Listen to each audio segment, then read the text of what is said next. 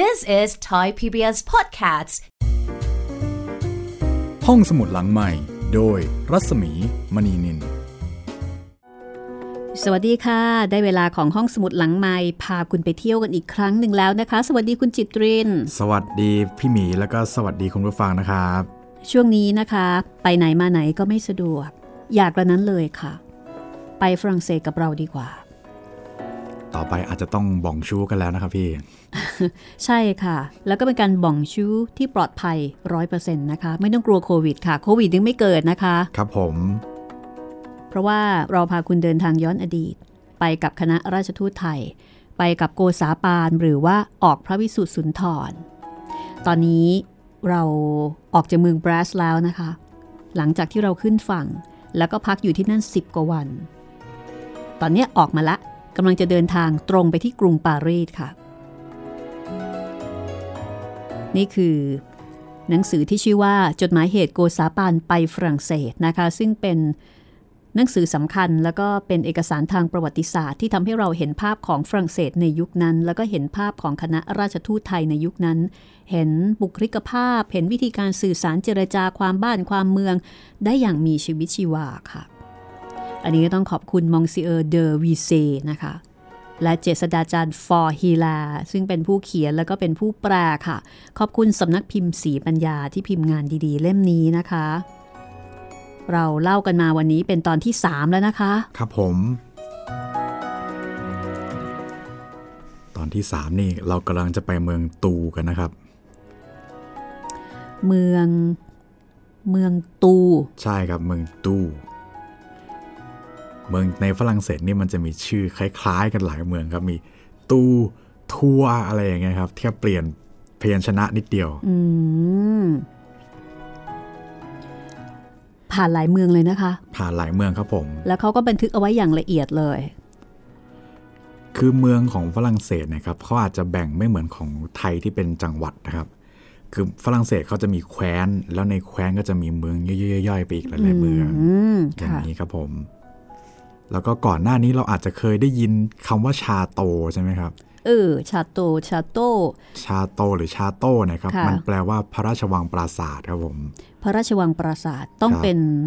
เอ่อ ต้องเป็นปราสาทด้วย ใช่ครับผม มันก็จะเขียนว่าชาโตเดอใช่ไหมก็คืออ่าแบบเอ่อ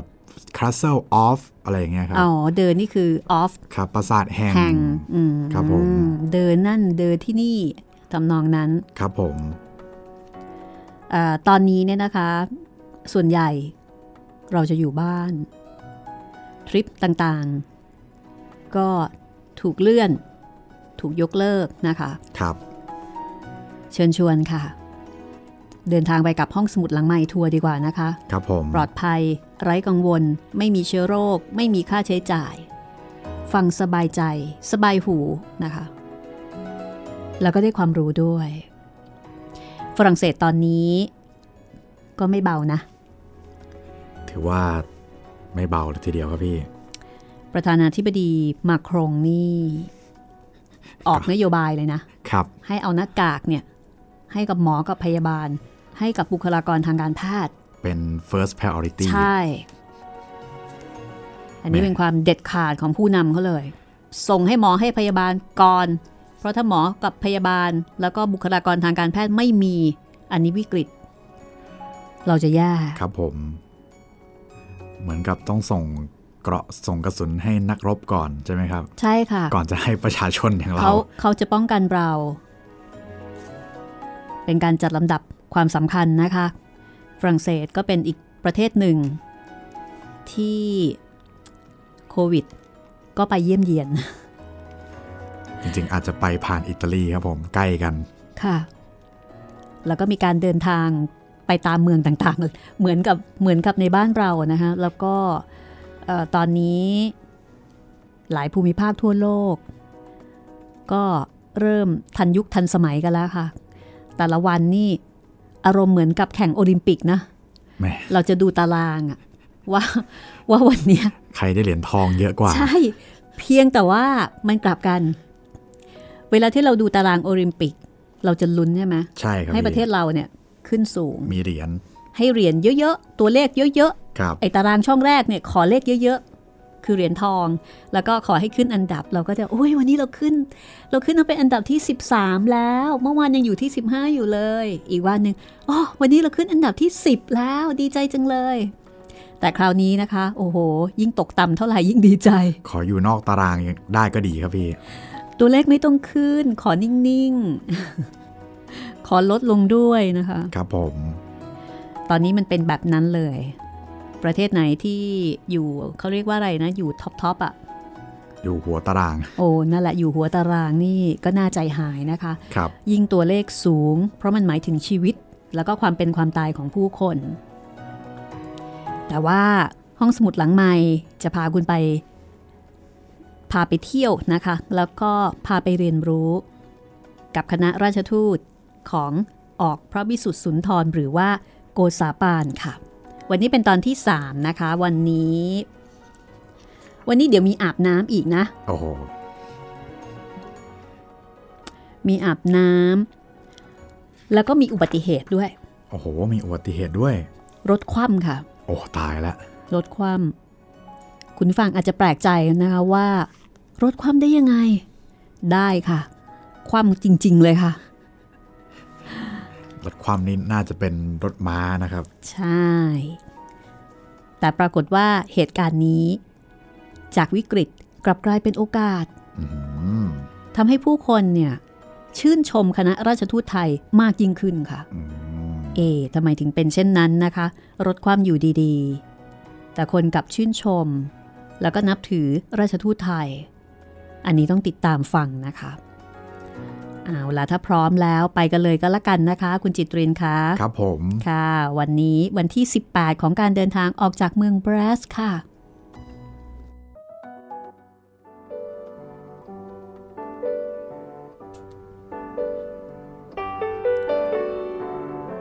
วันที่ 18 นั้น ราชทูตได้มาถึงเมือง แองครัง ซึ่งเป็นเมืองที่อยู่ตามลำแม่น้ำรัวเหมือนกันนะคะ วันนี้ราชทูตก็ลงอาบน้ำที่แม่น้ำเหมือนวันก่อน แต่ปรากฏว่า คนแห่กันมาดูราชทูตอาบน้ำมากกว่าที่เมืองอังสนีอีก จนกระทั่งกลุ่มของราชทูตเนี่ยรำคาญ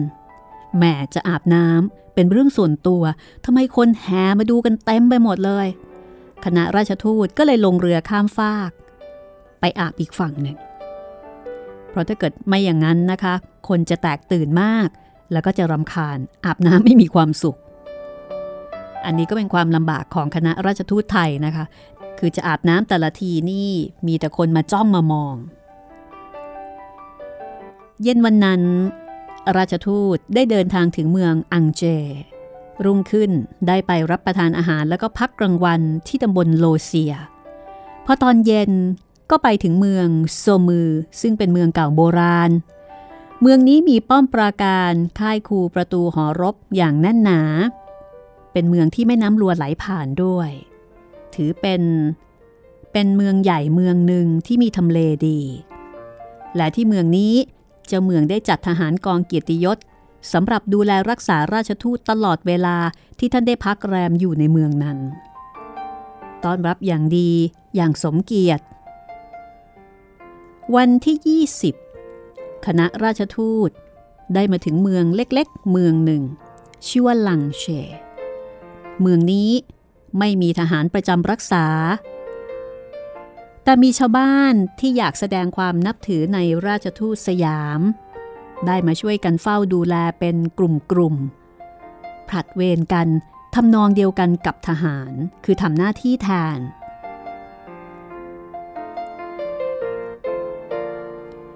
อวันที่ 21 ราชทูตเดินทางถึงเมืองตูส ซึ่งเป็นเมืองใหญ่ เป็นที่ว่าการมณฑลตูแรน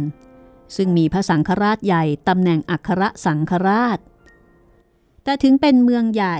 มีความสำคัญ แต่ก็ไม่มีกองทหารประจำด้วยเหตุนี้การรับรองคณะราชทูตที่ปกติจะต้องมีกองทหารเป็นเกียรติยศ แต่ว่าที่เมืองนี้ ต้องอาศัยชาวเมือง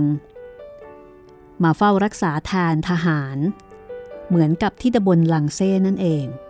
คือไม่มีทหาร อาศัยชาวเมืองมาเป็นอาสาแต่แต่นั่นก็หมายความว่ามีการต้อนรับอย่างดี ไม่มีทหารชาวเมืองก็มาทำหน้าที่แทน วันที่ 22 เดินทางถึงเมืองบรูสซึ่งมีสมญาว่าราชบุรี เหตุที่เรียกราชบุรี มิใช่เพราะเป็นเมืองหลวง แต่เป็นเพราะที่นั่นอากาศดี บรรดาพระเจ้าแผ่นดินหลายพระองค์ของฝรั่งเศส พอพระราชหฤทัยที่จะเสด็จประพาสที่เมืองนี้มาก และแต่ไหนแต่ไรมา เมืองบรูสนี้ก็เป็นเมืองการศึกษาเล่าเรียน ของบรรดาราชตระกูลทั้งหลายเมื่อยังทรงพระเยาว์จึง เป็นเมืองประหนึ่งเมืองลูกหลวงก็ว่าได้ คือเรียกว่าเป็นเมืองที่มีความสำคัญรองมาจากเมืองหลวง แล้วก็เป็นเมืองการศึกษาด้วย พอวันที่ 24 ราชทูตเดินทางถึงพระตำหนักชังบอด ซึ่งอยู่ในมณฑลบรัวสห่างจากเมืองบรัว 3 หรือ 4 ลี้ฝรั่งเศสโบราณ คิดเป็นกิโลเมตร ก็อยู่ในราวๆ 12 หรือ 16 กิโลเมตร ที่พระตำหนักซางบอดนี้ได้เกิดมีเรื่อง ที่น่าจะเล่าสู่กันฟังเรื่องหนึ่ง ซึ่งเดอวีเซ่บอกว่า เรื่องนี้เป็นอุทาหรณ์ที่ชี้ให้เห็นว่าท่านราชทูตสยามนั้น เป็นผู้ประกอบด้วยจิตเมตตากรุณาอย่างไร เหตุการณ์นี้ก็คือเหตุการณ์ที่รถคว่ำค่ะ เรื่องเป็นอย่างนี้นะคะ คนขับรถราชทูตนั้น ขับรถผิดไปอย่างไรก็ไม่ทราบทำให้รถล้มลง บรรดาราชทูตที่นั่งอยู่ในรถคันนั้น ถึงกับพากันกระเด็นกระดอนออกจากรถหมดทุกคน แต่เดชบุญไม่มีใครเป็นอันตราย แต่ถึงกระนั้นค่ะ คนขับรถก็ต้องถือว่ามีความผิด เจ้าพนักงานกรมวัง ผู้ดูแลราชทูตคือท่านสตอฟเนี่ย ก็โกรธคนขับรถมาก ตั้งท่าจะเคี่ยนตีสารถี ให้สาสมกับความเลินเล่อที่ทำให้เกิดอุบัติเหตุ แต่ปรากฏว่า ท่านราชทูตก็คือออกพระวิสุทธิสุนทรโกษาปานไม่ยอม เดี๋ยวก่อนท่านทำโทษเขาไม่ได้ อย่าเพิ่งทำโทษเขาเลย ขอท่านจงนึกดูบ้างเถิดว่า การที่เขาขับรถผิดไป ก็เป็นการอับอายขายหน้าและเสียอกเสียใจพออยู่แล้ว แต่นี้ไป เขามีแต่จะเป็นทุกข์อยู่เสมอว่า เราเป็นต้นเหตุให้เสียเกียรติยศของราชทูตสยาม และรัฐบาลฝรั่งเศส ก็จะเจ็บใจแค้นตัวเองไม่หาย ก็เป็นโทษหนักอยู่ในตัวพอสมควรแล้ว อันหนึ่ง เมื่อเราทั้งสิ้น ผู้นั่งมาในรถนั้น เป็นแต่ตกจากรถ ไม่สู้เจ็บปวดอะไรนัก ควรแล้วหรือที่จะต้องลงโทษกับคนขับ ให้เขาเจ็บปวดอีกเล่า ดูไม่ควรเลย ขอยกเลิกเสียเถิด อย่าทำโทษเขาเลย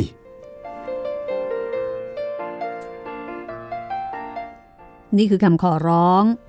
ของราชทูต โกษาปานออกพระวิสุทธิสุนทร ซึ่งก็ทำให้ชาวฝรั่งเศสนั้น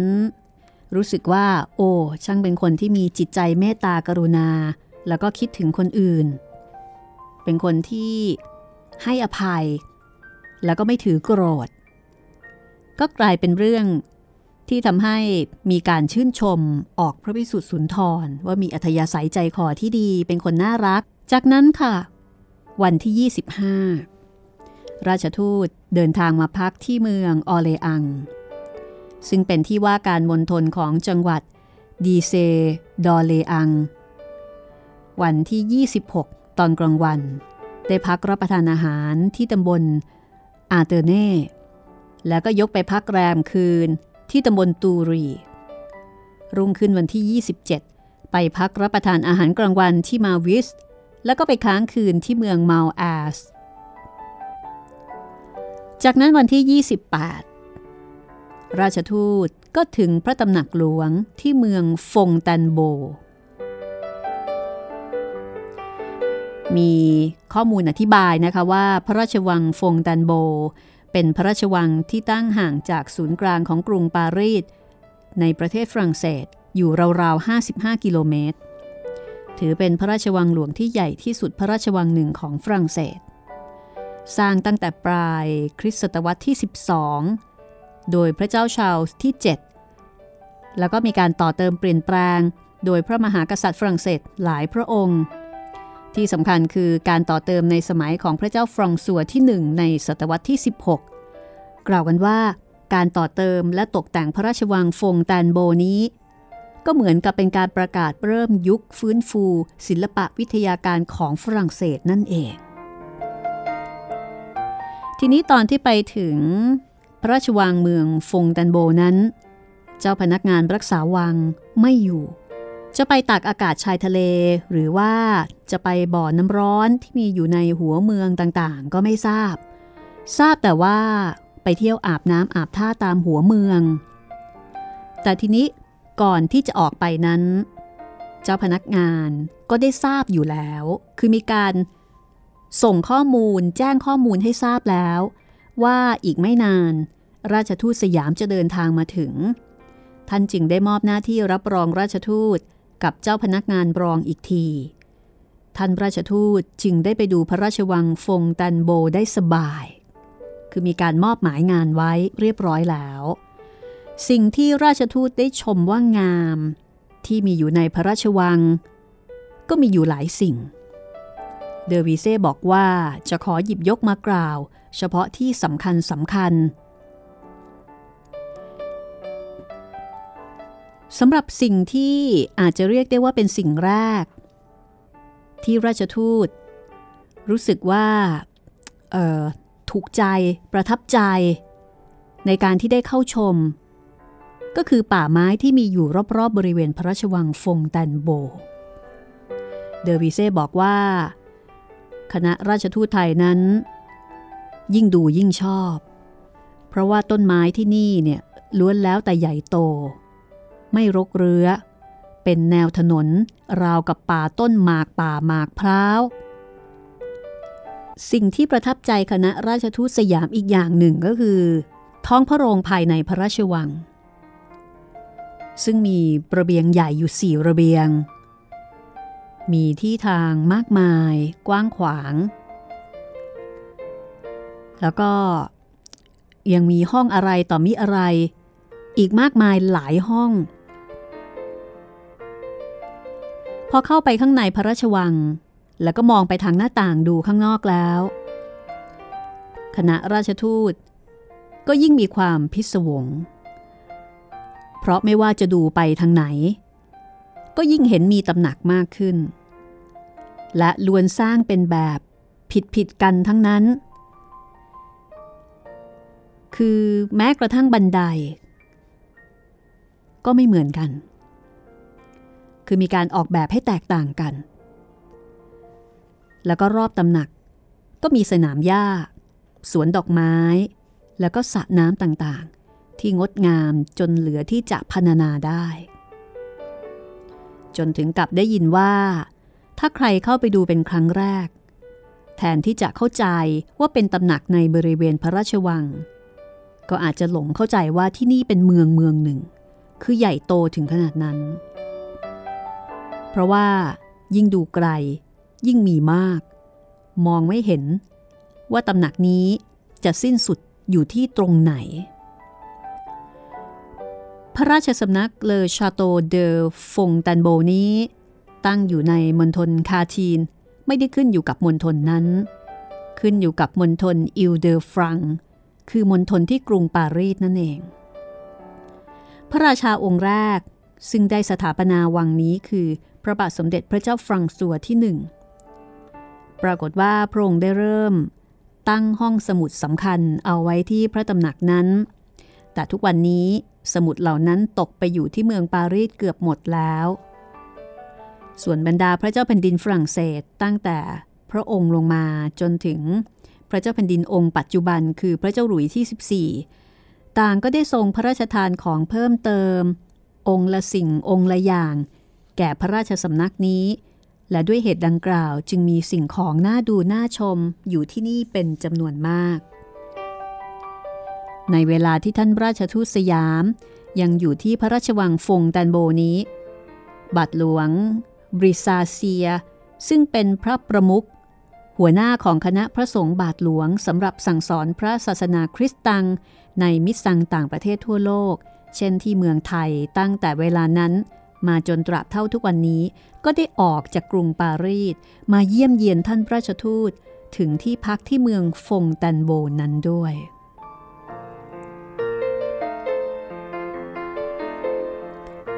มาถึงบทที่ 6 บทนี้จะพูดถึง การทำความเคารพต่อพระราชสารของราชทูตสยาม ซึ่งก็ถือได้ว่าเป็นเรื่องที่สร้างความแปลกประหลาดใจ ประทับใจ ให้กับชาวฝรั่งเศส แสดงถึงความแตกต่างในขนบธรรมเนียมประเพณีระหว่างไทยกับฝรั่งเศส หรือว่าตะวันตกกับตะวันออก เรื่องกล่าวถึงวันที่ 29 เมื่อคณะราชทูต ได้มารับประทานอาหารกลางวันที่เมืองเมืองแหล่ง ซึ่งที่เมืองนี้เจ้าเมืองอำเภอ กรมการทั้งพระสงฆ์ตามวัดวาอารามต่างๆ ก็ได้ออกมาต้อนรับ แล้วก็มีการรับรองอย่างใหญ่โต จนราชทูตถึงกับกล่าวว่าแหมเราไม่ได้นึกได้ฝันเลย ว่าจะได้รับเกียรติยศถึงเพียงนี้ ที่เมืองเมืองแหล่งนี้ มีพระตำหนักชาโต้ของหลวงเหมือนกัน เดิมเจ้าเมืองจะให้ราชทูตพักอยู่ที่นั่น แต่ก็ไม่สามารถเป็นไปได้ เพราะว่าในขณะนั้นกำลังอยู่ในระหว่างการซ่อมแซมพระตำหนัก เพราะฉะนั้นภายในตำหนัก ก็จะมีไม้อิฐปูนอยู่เกลื่อนกรนไม่สะดวก ก็ตกลง ไม่สามารถจะพักได้ ทีนี้เมื่อเกิดความครุกครักในเรื่องของสถานที่พัก เจ้าเมืองก็ได้เลือกบ้านเศรษฐีผู้หนึ่ง ซึ่งบ้านใหญ่โตโรโหฐาน แล้วก็มีความสวยงามกว่าบรรดาตึกรามทั้งหลายในเมืองนั้น จัดให้เป็นที่พักแทน วิธีจัดห้องให้ราชทูตทั้งหลายอยู่นั้น เจ้าเมืองก็จัดตามธรรมเนียมฝรั่ง นั่นก็คือ ให้อัครราชทูตอยู่ห้องใหญ่ชั้นล่าง อัครราชทูตก็คือคนที่สำคัญที่สุดใหญ่ที่สุด ให้อยู่ชั้นล่าง เพราะเห็นว่าเป็นผู้ใหญ่จะได้ขึ้นลงสะดวก คือไม่ต้องขึ้นบันได ส่วนอุปทูตที่รองลงมา อยู่ถัดขึ้นไปข้างบนหนึ่งชั้น แล้วตรีทูตอยู่ต่อขึ้นไปอีกหนึ่งชั้นตามลำดับ นั่นหมายความว่า ยิ่งมียศสูง ก็ยิ่งอยู่ต่ำ ใครยิ่งมียศต่ำก็ยิ่งอยู่สูง คือฝรั่งจะมองว่าอยู่ข้างล่างเนี่ยสะดวกสบาย ไม่ต้องขึ้นบันได คนที่ยศต่ำต้องปีนบันได คนที่ยศสูงอยู่ข้างล่างสบายๆแต่ตรงกันข้ามกับธรรมเนียมไทย ซึ่งนิยมให้ผู้ใหญ่อยู่ชั้นสูง ส่วนผู้น้อยอยู่ชั้นต่ำ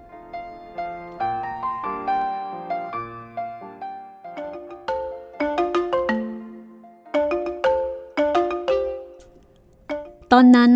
เมื่อจัดห้องราชทูตเสร็จเรียบร้อยแล้ว เดอวีเซ่ก็ได้เล่าว่า เจ้าพนักงานกรมวังที่ชื่อสตอฟได้เชิญราชทูตไปดูห้องพักของตน แต่พาไปทีละคน ในส่วนของอัครราชทูตกับอุปทูตนั้นก็ชอบอกชอบใจ ส่วนตรีทูตออกขุนศรีวิสารวาจา เมื่อเห็นภาพต่างๆ ซึ่งปรากฏตามช่องหน้าต่าง คือบรรดาวัดวา ตึกโรงร้านค้าต่างๆ ในกรุงปารีส รวมถึงประตูชัย ซึ่งก็เป็นสัญลักษณ์อย่างหนึ่งของฝรั่งเศส ถือเป็นหนึ่งในอนุสรณ์สถานที่โด่งดังที่สุดก็ดังมาตั้งแต่ยุคนั้นแล้วนะคะ แล้วก็ยังเห็นประตูเมือง คือแซงอังตูแซงอังตูอัน คือเห็นสถานที่สำคัญ ตรีทูตก็ชอบใจ เพราะไม่ว่าจะมองไปข้างไหน ก็ล้วนเจอแต่ภาพที่น่ามองทั้งสิ้น คือมองไปทางไหนก็เจอแต่วิวทิวทัศน์ เจอแต่สถานที่ที่สวยงาม ถูกใจมากสำหรับห้องพักที่จัดให้ พอตรีทูตดูรอบห้องเสร็จสับดิบดีแล้ว ตรีทูตก็หันมาถามกับผู้นำทางบอกว่า เออขอประทานโทษทีเถอะ มีใครอยู่ในห้องข้างล่าง ที่ข้าพเจ้าอยู่หรือไม่ ข้าอยากจะทราบ อืม ห้องชั้นล่างนี้ ให้ท่านอัครราชทูตกับท่านอุปทูตอยู่ อันนี้เป็นคำตอบจากท่านสตอฟผู้ดูแล เดอวีเซ่บอกว่า หลังจากที่ท่านสต็อฟให้คำตอบเรียบร้อยแล้ว ท่านตรีทูตซึ่งก่อนหน้านี้ มีสีหน้าแสดงความพึงพอใจในห้องพัก พอได้รับคำตอบ กลับหน้าซีด วางหน้าไม่สนิทขึ้นมาทันที คือสีหน้าเปลี่ยนไปเลย ดูจากอากับกิริยา เหมือนกับว่ามีข่าวร้ายมาทิ่มแทงหัวใจในทันทีทันใดนั้น จนกระทั่งเป็นที่ผิดสังเกตของท่านสตอฟ เอนี่ท่าน ท่านเป็นอะไรขึ้นมาล่ะเจ็บปวดอะไรไปเหรอ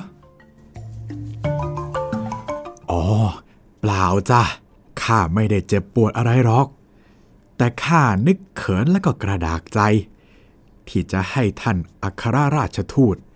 ซึ่งเป็นผู้จำทูล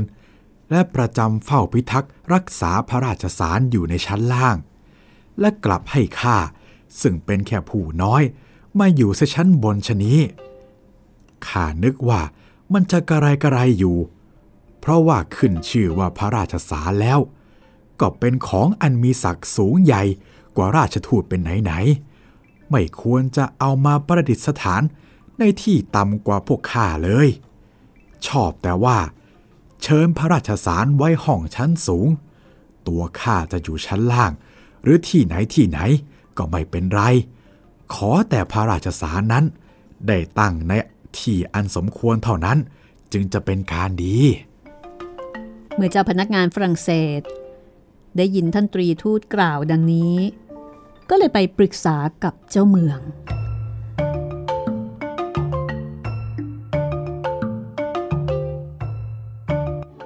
นี่ก็เป็นความแตกต่างของการถือธรรมเนียม ระหว่างฝรั่งเศสซึ่งเป็นตะวันตก กับไทยซึ่งเป็นทางตะวันออก ไม่ได้แตกต่างเฉพาะแค่ทิศที่ตั้งเท่านั้น แต่ว่าวิธีคิด การมองการให้ความสำคัญสิ่งต่างๆ บางอย่างนี่ตรงกันข้ามกันคนละทางทีเดียวนะคะ เดี๋ยวกลับมา และลองมาติดตามฟังกันต่อนะคะว่า เมื่อมีการนำเรื่องไปปรึกษาเจ้าเมือง เจ้าเมืองจะว่าอย่างไรในเรื่องดังกล่าวค่ะ This is Thai PBS Podcasts. ห้องสมุดหลังใหม่ โดยรัศมีมณีนิน เข้าสู่ช่วงที่ 2 ของตอนที่ 3 นะคะ นี่เราก็เดินทางมาได้ไกลพอสมควรแล้วนะคะเนี่ย ครับผม โอ้โห ตอนนี้อยู่อยู่ที่เมืองอะไรนะครับพี่ เดี๋ยวนะ อยู่ปารีสละ ครับผม คืออยู่ในบ้านพักของเศรษฐีคนหนึ่ง ซึ่งจากบ้านเนี่ย มองออกไปก็จะเห็นประตูชัย ประตูชัยครับผม ประตูแซงอังตูอัน เป็นสถานที่ที่เป็นแลนด์มาร์กก็สวยงาม คณะทูตไทยก็น่าจะตื่นตาตื่นใจอยู่ไม่น้อย แสดงว่าตอนนี้น่าจะอยู่แถวๆถนนชองเซลิเซ่แล้วครับ เพราะว่าถ้าอยู่เห็นประตูชัยได้เนี่ยน่าจะมีถนนเดียว คุณจิตรินเคยไปปารีสมาแล้ว ยังไม่เคยครับผม ยังไม่เคยไปนอกเอเชียเลยครับ ฟังดูเหมือนก็เคยไปมาแล้ว อ๋อเปล่าครับก็เรียนเรียนมาตลอดครับก็เลยอาพอจะนึกภาพออกครับ อืม ก็เป็นถนนที่สวยงามนะคะ ออกเสียงว่าไงนะคะ ชองเซลิเซ่ครับ ชองเซลิเซ่ครับ ก็เป็นถนนเส้นนักท่องเที่ยวไปนั่งจิบกาแฟกัน ฝรั่งเศสก็เป็นประเทศที่นิยมดื่มกาแฟ โอ้นิยมมาก ๆ เลยพี่ พอ ๆ กับไวน์ไหมคะ จิบใช่กาแฟไวน์นี่จิบไวน์มีทุกเมืองมีทุกแคว้นครับเอออย่างเรื่องไวน์นะครับคำว่าแชมเปญนะครับค่ะ มันจริงๆ คือไวน์จากแคว้นชอมปานครับผม มันเป็นชื่อสถานที่ ใช่ครับ แล้วก็เลยเรียกติดมาว่า อ๋อ นี่มันเป็นไวน์จากแคว้นแชมปอลชอมปานก็เลยเป็นแชมเปญ แต่มันก็จะเป็น เป็นไวน์ที่มีฟองฟู่อ่าเขาเรียกว่าใช่ปะ sparkling wine ครับ แล้วก็เอาไว้เปิดเฉลิมฉลอง ใช่ครับผม อืม ไอไวน์แชมเปญเนี่ยครับมันมันจะเป็นองุ่นองุ่นขาวครับ มันเลยไม่ได้มีสีอืมแล้วก็มีพอเรียกว่าพรายฟองอะครับไอฟองค่ะฟูๆครับอ๋อเรียกเขาเสียเลยเนาะครับผมฟองฟู่ฟังดูเหมือนพวกอีโนอะไรพวกนี้เรียกว่าพรายฟองครับอ๋อผมไพรฟองโอเคขออภัยนะคะครับ เดี๋ยวเรามาต่อกันเลยกันละกันเนาะครับเอ่อเป็นเรื่องของการจัดห้อง เพราะว่าตอนเนี้ยเกิดความไม่สบายใจละ เหมือนกับข้ามหน้าข้ามตา ผู้น้อยไม่สบายใจ จะอยู่ในห้องที่มันดูดีเกินผู้หลักผู้ใหญ่ ในความรู้สึกนะครัในบความรู้สึกของผู้น้อยก็คือตรีทูตคุณศรีวิสารวาจานะคะ ทีนี้ทางด้านของเจ้าเมืองเนี่ยเขาจะว่าอย่างไร เดี๋ยวเราลองไปฟังกันนะคะว่าเอ่อฝรั่งเนี่ยจะเข้าใจไหม กับความไม่สบายใจของทางคนไทย กับการจัดห้องแบบนี้ซึ่งแสดงถึงวิธีคิดที่แตกต่างกัน การให้ความสำคัญที่ไม่เหมือนกัน ก่อนที่จะไปถึงตรงนั้นนะคะ เดี๋ยวขออนุญาตอัปเดตวิธีการรับฟัง แล้วก็ความคืบหน้าของห้องสมุดหลังใหม่กันสักนิดหนึ่งนะคะ ครับผมค่ะ ตอนนี้การรับฟังของเรายังเหมือนเดิมไหมคะ แล้วก็มันมีเรื่องใหม่ ๆ อะไรบ้างที่เราได้อัพขึ้นไป ตอนนี้ก็ช่องทางหลักๆ ยังเหมือนเดิมอยู่นะครับ เป็นเว็บไซต์ www.thaipbsradio.com ทางแอปพลิเคชัน Thai PBS Radio แล้วก็พอดแคสต์ห้องสมุดหลังไม้แล้วครับ แล้วก็ทาง YouTube Channel ไทย PBS Podcast นะครับ ส่วนเรื่องที่อัปเดตอยู่ตอนนี้ใน YouTube กำลังจะมีเรื่องใหม่ครับ รออดใจรอสักนิดหนึ่งนะครับผมกำลังอยู่ในการดำเนินการครับ เอาละค่ะ ถ้างั้นนะคะ ไปกันต่อเลยว่าเจ้าเมืองเนี่ย เขาจะว่าอย่างไร เมื่อตรีทูตบอกว่าแหมห้องก็สวยดีหรอกนะ แต่ไม่สบายใจเลย อยู่สูงกว่าผู้หลักผู้ใหญ่ และที่สำคัญอยู่สูงกว่าพระราชสารอันนี้ไม่ได้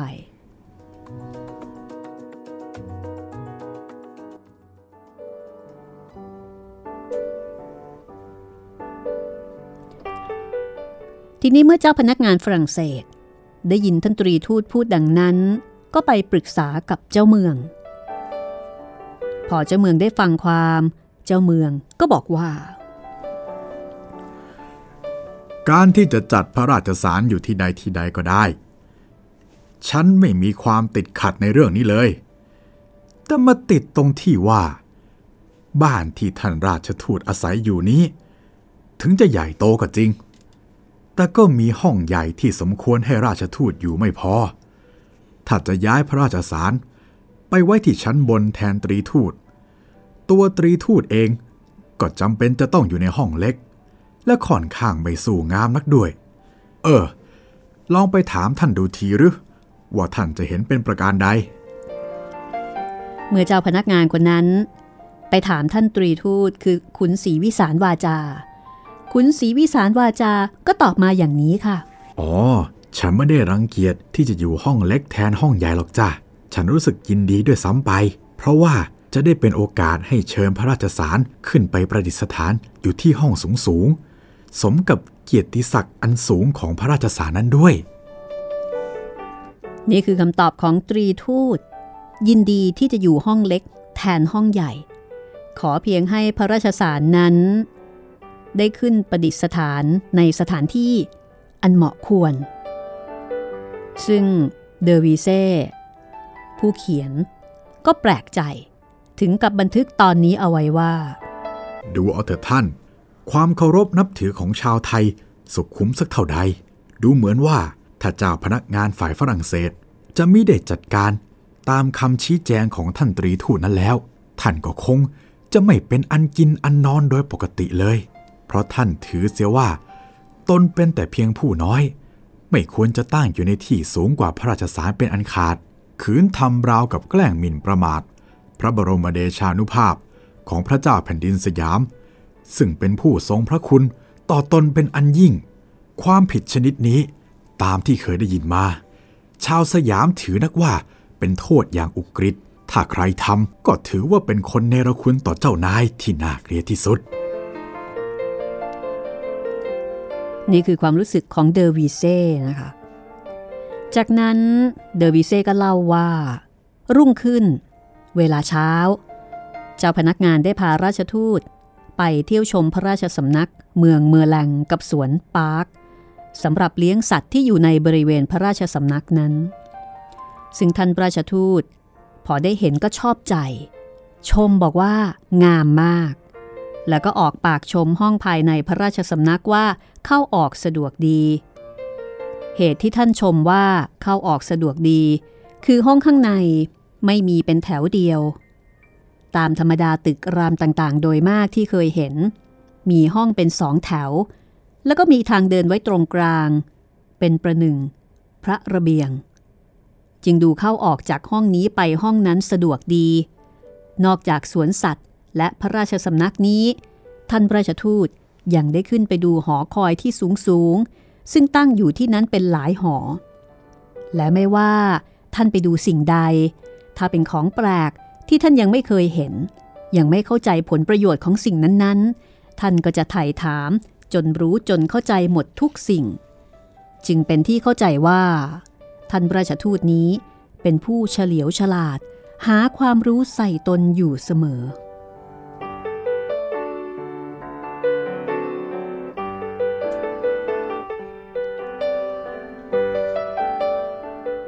บทที่ 7 ราชทูตไปเมืองแวงซันใกล้เมืองหลวง จากเมืองเมอร์แลง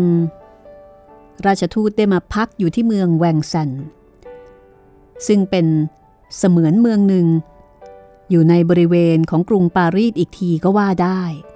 และที่ตำบลนนั้นพระมหาสมณะใหญ่ฝ่ายเจซูอิตนิกายในกรุงปารีส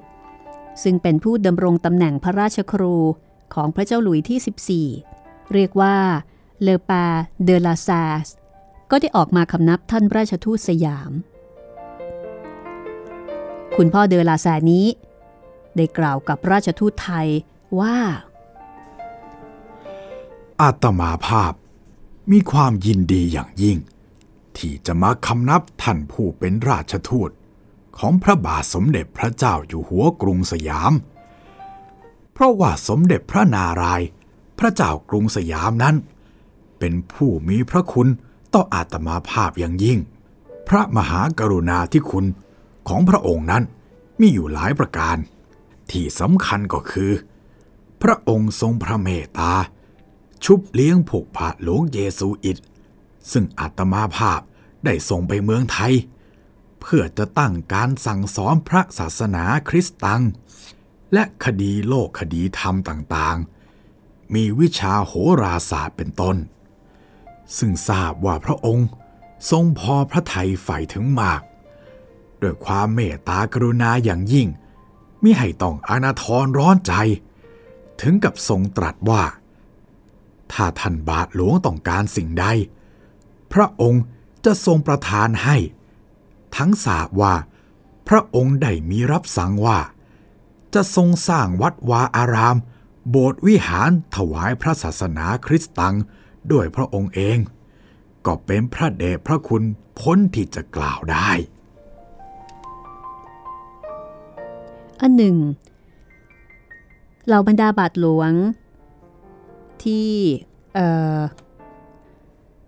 หลวงพ่อเดลาซา ได้ส่งไปเมืองจีนนั้น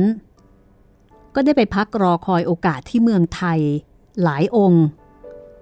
ซึ่งพระเจ้าแผ่นดินไทย ก็ได้ช่วยบำรุงรักษา แล้วก็อุปถัมภ์ค้ำชูอย่างดีทุกประการ ซึ่งตรงนี้ บาทหลวงเดลาซา ก็รู้สึกสำนึกในพระมหากรุณาธิคุณ ซึ่งพระองค์ก็ได้ทรงช่วยอุปถัมภ์ค้ำชูเป็นอย่างดีทุกประการ ซึ่ง บาทหลวง เดลาซา ก็มีความสำนึกในพระมหากรุณาธิคุณของพระเจ้าแผ่นดินไทยเป็นอย่างยิ่ง ด้วยการชนี้ อัตมาภาพจึงมีความยินดีที่จะมาแสดงความกตัญญูต่อท่าน ผู้เป็นราชทูตของพระองค์ เพื่อว่าเมื่อท่านกลับไปเมืองไทย จะได้ช่วยกราบบังคมทูลให้ทรงทราบ จะเป็นที่ขอบใจท่านเป็นอันมาก เมื่อราชทูตได้ยินดังนั้น ได้ทราบว่า คุณพ่อบาทหลวงองค์นั้น ซึ่งคนทั่วบ้านทั่วเมืองให้ความเคารพนับถือ ก็รับปากคำว่าจะทำตามความประสงค์ของท่านทุกอย่าง แล้วต่างก็ลากันไป ส่วนราชทูตรู้สึกว่า การที่มีนักบวชผู้ใหญ่ถึงขนาดนี้ อุตส่าห์ออกมาหาถึง ถึงที่อยู่นอกกรุงปารีสก็เท่ากับเป็นการให้เกียรติยศอันยิ่งใหญ่ทีเดียว เพราะว่าคุณพ่อเดอลาซานี่ ท่านก็เป็นถึงพระมหาสมณะใหญ่ฝ่ายเยซูอิต คือเป็นพระไม่ใช่พระเล็กๆนะคะ เป็นพระที่มียศถาบรรดาศักดิ์และการที่ท่านเดินทางมามาพบถึงที่พักก็เท่ากับว่า ท่านให้เกียรติเป็นอย่างดี เมื่อราชทูตได้มาถึงเมืองแวงซันนี้ก็เท่ากับว่าอยู่ที่เมืองหลวงแล้ว แต่ตอนนั้นก็ยังไม่ได้ตระเตรียมที่จะไปเข้าเฝ้า พระเจ้าหลุยที่ 14 แต่อย่างใด เพราะว่าเครื่องราชบรรณาการต่างๆ ที่พระเจ้ากรุงสยามทรงจัดถวายพระเจ้ากรุงฝรั่งเศสนั้น คือยังมาไม่ถึงคือไม่ได้มาพร้อมกันกับราชทูต ราชทูตนั้นมาทางบก เป็นทางลัดถึงเร็ว แต่ว่าหีบข้าวของเครื่องราชบรรณาการต่างๆ นั้นเป็นของหนัก มีการจัดส่งไปอีกทางหนึ่ง คือจัดส่งไปทางน้ำซึ่งเป็นทางอ้อม ก็เลยถึงช้า ชั้นแรกก็ต้องไปเปลี่ยนเรือที่เมืองบรัสเสียทีหนึ่งก่อน แล้วก็ไปทางทะเลถึงเมืองรวง ซึ่งเป็นเมืองปากน้ำแซนที่ผ่านกรุงปารีสที่เมืองรวงก็ต้องเปลี่ยนเรือใหม่อีก แล้วจึงจะถึงเมืองปารีสด้วยเหตุนี้เจ้าพนักงานฝ่ายฝรั่งเศส พร้อมทั้งราชทูตสยาม ก็ได้ทำความตกลงกันว่า ราชทูตยังไม่เข้าเฝ้านะ แต่ว่าจะรอคอยจนกว่าเครื่องราชบรรณาการ ซึ่งมาทางน้ำจะมาถึง แล้วหลังจากนั้น จึงจะเข้าเฝ้าแล้วก็นำขึ้นทูลเกล้าทูลกระหม่อมในคราวเดียวกัน เพราะว่าตามธรรมเนียมเมืองไทยเวลาที่ทูตเฝ้า ก็จะมีการทูลเกล้าทูลกระหม่อมถวายเครื่องราชบรรณาการ คือจะไม่เข้าเฝ้ามือเปล่า ต้องมีเครื่องราชบรรณาการที่จะประดิษฐานอยู่ในท้องพระโรงที่เฝ้านั้นด้วย เพราะฉะนั้นก็ต้องรอต่อไป ในบทที่ 8 ซึ่งชื่อบทว่าราชทูตพักแรมอยู่ที่พระตำหนักเดอแบนี่พอเกิดเหตุติดขัดในการรอเครื่องราชบรรณาการ ก็ตกลงกันว่า ในระหว่างที่ราชทูตจะคอยวันได้เข้าเฝ้า ราชทูตจะพักแรมอยู่ที่พระตำหนักเดอแบนี่ซึ่งเป็นพระตำหนักที่สร้างด้วยฝีมืออันประณีตของนายช่างเอก ที่ชื่อว่ามังซาร์ซึ่งเป็นขบวนนายช่างทั้งหลายในสมัยนั้น มังซาร์นี่ถือว่าเป็นนายช่างเอกที่เก่งมากๆ ซึ่งพระเจ้าหลุยที่ 14 ทรงชุบเลี้ยงเอาไว้ใช้สอยส่วนพระองค์ แล้วก็ได้ทรงชุบเลี้ยงหลานของมังซาร์ซึ่งเป็นนายช่างเอกเหมือนกัน โดยทรงแต่งตั้งให้เป็นเจ้ากรมก่อสร้าง และเป็นเจ้ากรมพิทักษ์รักษาพระราชนิเวศวัง และก็ตึกรามของหลวงทั้งหลาย นายมังซาร์คนนี้ได้เป็นผู้ที่คิดแบบก่อสร้างวังหลายแห่ง มีที่พระที่นั่งแวร์ซายเป็นต้น เช่นสำนักของกรมพระอัศวราชใหญ่ พระอัศวราชน้อย แล้วก็โบสถ์วิหารที่เมืองแวร์ซาย ก็ล้วนเป็นฝีมือของนายมังซาร์คนนี้ทั้งนั้นสำหรับพระตำหนัก ชาโตเดอแบนีเดิมทีเป็นของตระกูลคฤหบดีวงปุยเซียส ซึ่งได้สร้างขึ้น แล้วก็ต่อมาได้ตกเป็นของเสนาบดีชื่อเดอลียอน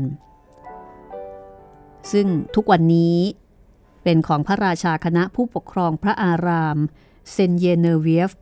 ทุกวันนี้นี่หมายถึงในขณะนั้นนะคะ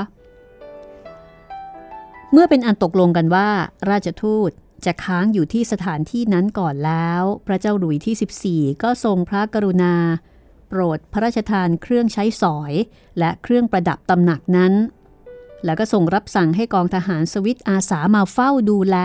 เป็นกองเกียรติยศ เหมือนกับที่พระราชวังหลวง ซึ่งเป็นที่ทรงประทับเหมือนกันสำนักเดอร์แบนนี่นี้เป็นที่ที่เหมาะ แก่การพักอยู่สบายของราชทูต ด้วยเหตุหลายประการ ประการที่หนึ่งก็คือ สะดวกแก่การเดินทางไปมาหาสู่ของบรรดาผู้หลักผู้ใหญ่ที่อยู่ในเมืองหลวง เพราะว่าจากกรุงปารีสไปถึงตำหนักเดอแบนนี่ มีระยะทางเพียง 200 เส้นเท่านั้นไม่สู้ห่างไกลนัก นั่งรถม้าชั่วพักหนึ่งก็ถึงแล้ว ประการที่สองจะได้เป็นทางไม่สะดวกแก่รัษฎร ในการที่จะแตกตื่นเกลียวกราว มาดูท่านราชทูต เพราะว่าจะต้องเดินทางออกจากเมืองหลวงกว่าจะถึงก็ไกลพอสมควร เมื่อท่านราชทูตไม่ถูกรัษฎรติดตามมาดู ก็จะอยู่ได้โดยปราศจากความรำคาญ พูดง่ายๆก็คือว่า ตอนนั้น ชาวฝรั่งเศสก็ตื่นเต้น กับการมาของคณะทูตไทย แล้วก็มักจะแห่แหนกันมาดู ซึ่งก็สร้างความ คงจะเป็นความอึดอัดความรำคาญ ของทางคณะทูตไทยที่จะถูกห้อมล้อม ไม่เป็นส่วนตัว ที่พักที่นี่ก็ค่อนข้างจะเป็นส่วนตัว แล้วก็ห่างไกลจาก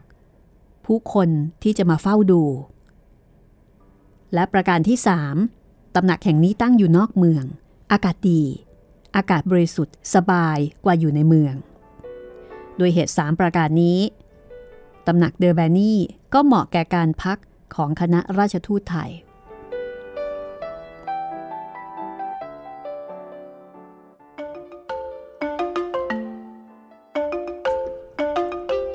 ทีนี้ในระหว่างที่รอเครื่องราชบรรณาการ ราชทูตก็ไม่มีอะไรจะทำก็รู้สึกรำคาญกับการอยู่เฉยๆ ดังนั้นจึงเป็นโอกาสอันดีที่จะได้ออกเดินทางท่องเที่ยวไปดูอะไรต่ออะไรทั่วบริเวณตำหนักนั้นไหนไม่ช้า ท่านราชทูตก็รู้จักทำเลที่รอบตำหนักนั้น อย่างดีเท่ากับบ้านของท่านที่กรุงศรีอยุธยาก็ว่าได้ คือไม่สามารถจะไปเที่ยวไหนไกลได้ ก็เที่ยวรอบตำหนักนั่นเอง เที่ยวดูเที่ยวชมจนกระทั่งรู้ว่าตำหนักนั้นมีห้องหับประตูหน้าต่างอย่างไร เท่าไรรู้หมด ต้นไม้ในสวนมีอยู่กี่พันกี่ชนิด ท่านก็รู้ รู้ไปถึงต้นไม้ใบหญ้า ผักต่างๆ ที่ขึ้นอยู่ตามไร่ริมรั้วท่านก็รู้หมด เดอวีเซ่บอกว่า ท่านราชทูตผู้นี้ ไม่ได้ดูแบบคนธรรมดาธรรมดา ทุกวันเมื่อท่านกลับมาจากเที่ยวดูอะไรต่ออะไรนั้น ท่านก็จะมานั่งจดรายงานไว้ในห้อง ก่อนที่จะไปนอนอยู่จนดึก คือก่อนนอนจะมีการจด แล้วก็มีการบันทึก สิ่งที่ได้ไปรู้ไปเห็นมาในวันนั้น เพื่อกันมิให้ลืม และเพื่อนำไปกราบบังคมทูล ให้พระเจ้าแผ่นดินสยามได้ทรงทราบ ซึ่งพระเจ้าแผ่นดินสยามก็คือสมเด็จพระนารายมหาราชนั่นเองเดอวีเซ่ยังได้ยินมาว่าในคณะของราชทูตไทยนั้น มีนักปราชญ ซึ่งมีฝีไม้ลายมือในเรื่องของการเขียนกรอนเขียนกวีมาด้วยหนึ่งคน คนผู้นี้มีหน้าที่เพียงอย่างเดียว คือเรียบเรียงรายงานของสิ่งที่เห็นเป็นคำโครงกรอน เพื่อที่จะให้เกิดความไพเราะยิ่งกว่าคำร้อยแก้วของราชทูตไปอีก พูดง่ายๆก็คือ มีกวีมาด้วย กวีนี้ก็ไม่ต้องทำหน้าที่อะไร มีหน้าที่ แต่งโครง แต่งกรอน คือเขียนรายงาน แต่ว่าเขียนเป็นโครงเป็นกรอน เพื่อให้มีความไพเราะอลังการ น่าเสียดายนะคะ ที่ไม่มีต้นฉบับพวกนี้เหลืออยู่ ฟังอย่างนี้แล้วนะคะทำให้อดคิดไม่ได้ว่า สิ่งที่ท่านราชทูตได้บันทึกเอาไว้นั้นมันหายไปอยู่ที่ไหนนะคะ หรือว่า มันก็คงหายไปตามการเวลาไม่ได้มีการเก็บรักษาเอาไว้ เพราะถ้าดูตามที่เดอวีเซบอกนี่ก็คือว่า แต่ละวันแต่ละวันนี่จะมีการจดบันทึกนะ นี่คือหนังสือเรื่องจดหมายเหตุโกศาปานไปฝรั่งเศส ซึ่งบันทึกโดยมองซิเออร์เดอวีเซซึ่งเป็นชาวฝรั่งเศสนะคะ แปลเป็นภาษาจากภาษาฝรั่งเศสเป็นภาษาไทยโดยเจษฎาจารย์ฟ.ฮีแลร์ สำนักพิมพ์ศรีปัญญาจัดพิมพ์ วันนี้หมดเวลาของห้องสมุดหลังใหม่แล้ว เราสองคนลาไปก่อนนะคะ สวัสดีครับ สวัสดีค่ะ ห้องสมุดหลังใหม่โดยรัศมีมณีนิน This is Thai PBS Podcasts.